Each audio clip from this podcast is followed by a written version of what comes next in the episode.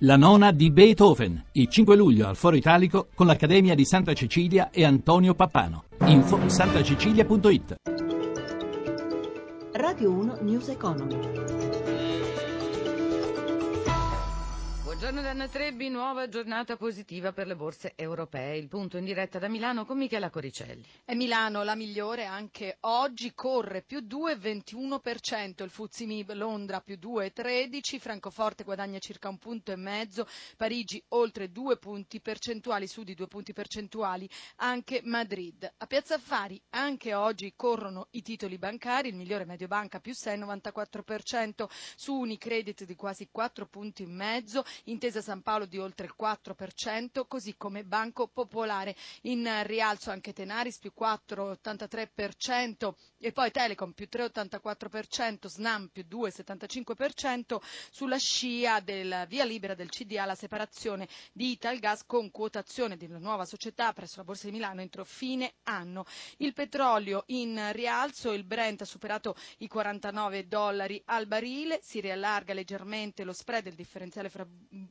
fra BTP italiano e Bundo tedesco a 150 punti base, 1,38% il rendimento dei nostri titoli decennali, l'euro si scambia a un dollaro 10,57 sul dollaro, ma la sterlina sta recuperando terreno sul biglietto verde. Linea allo studio. Grazie Michela Coricelli, noi restiamo a Milano per parlare di banche, banche che oggi recuperano, ma eh, nei primi due giorni dopo la Brexit sono crollate sul eh, timore che il sistema non fosse abbastanza solido per affrontare l'incertezza. I pareri di Fabio Arpe di Arpe Group e dell'economista Fabio Sdogati al microfono di Nicoletta Vismara.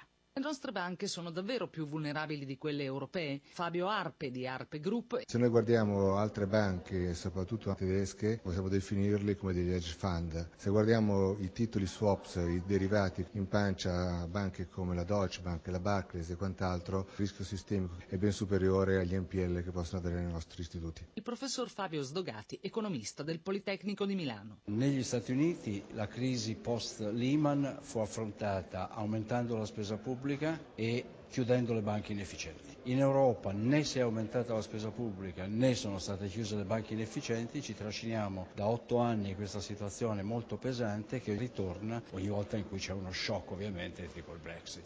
Ma direi che le banche italiane non sono in particolare sofferenza, sono tutte le banche europee. Adesso si parla con insistenza di un intervento dello Stato a sostegno delle banche, tema sul quale le opinioni di Arpe e Sdogati divergono. Vorrei ricordare che i tedeschi hanno aiutato le loro banche per 200 miliardi di euro, quindi se ci fosse anche un aiuto io francamente non riuscirei a gridare allo scandalo. Quando nel 2008 si parlava di salvare le banche io ero assolutamente a favore. Sono passati otto anni, ho cambiato idea. Le banche devono ricapitalizzarsi con capitale privato, se non ce la fanno debbono chiudere. Non possiamo andare avanti con questa storia che a ogni crisi il contribuente deve contribuire a salvare le aziende.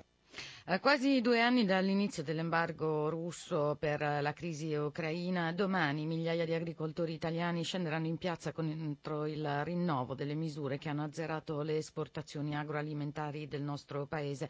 Il responsabile economico della Coldiretti, Lorenzo Bazzana, al microfono di Gelsomina Testa. Due anni riguarda tutta una serie di prodotti agroalimentari che sono stati appunto bloccati nell'esportazione verso la federazione russa. L'ortofrutta, i derivati della carne, i latticini sono fra i prodotti che hanno più subito questo tipo di situazione che sicuramente è molto preoccupante e porta dei danni economici per il nostro paese. Stiamo parlando di centinaia di milioni di euro. È chiaro che noi con la Russia abbiamo un rapporto particolare perché sono tanti i cittadini russi che vengono nel nostro paese a visitare appunto le località turistiche di montagna, di mare, ma anche di città d'arte e quindi comunque hanno un'aspettativa di trovare poi nel loro paese quelle che sono le perle dell'agroalimentare italiano che hanno trovato venendo a fare i turisti e questo tipo di rapporto, l'embargo, in sostanza interrompe questa consuetudine. Quali sono invece i costi della Brexit per quanto riguarda il comparto alimentare? I danni della Brexit saranno tutti da valutare. Sicuramente appena si è avuta la notizia di questa uscita c'è stato un crollo del valore della sterlina e questo sicuramente ha indebolito la moneta inglese nei confronti dell'euro e quindi rende più difficoltoso esportare in Gran Bretagna. Sarà da vedere quali saranno le condizioni che verranno contrattate per questa uscita e se verrà mantenuta un'area di libero scambio. News Economy a cura di Roberto Pipan Turna alle 17.32 da Alessandro Rosi in regia, da Anna Trebbi in studio a tutti. Buon proseguimento d'ascolto.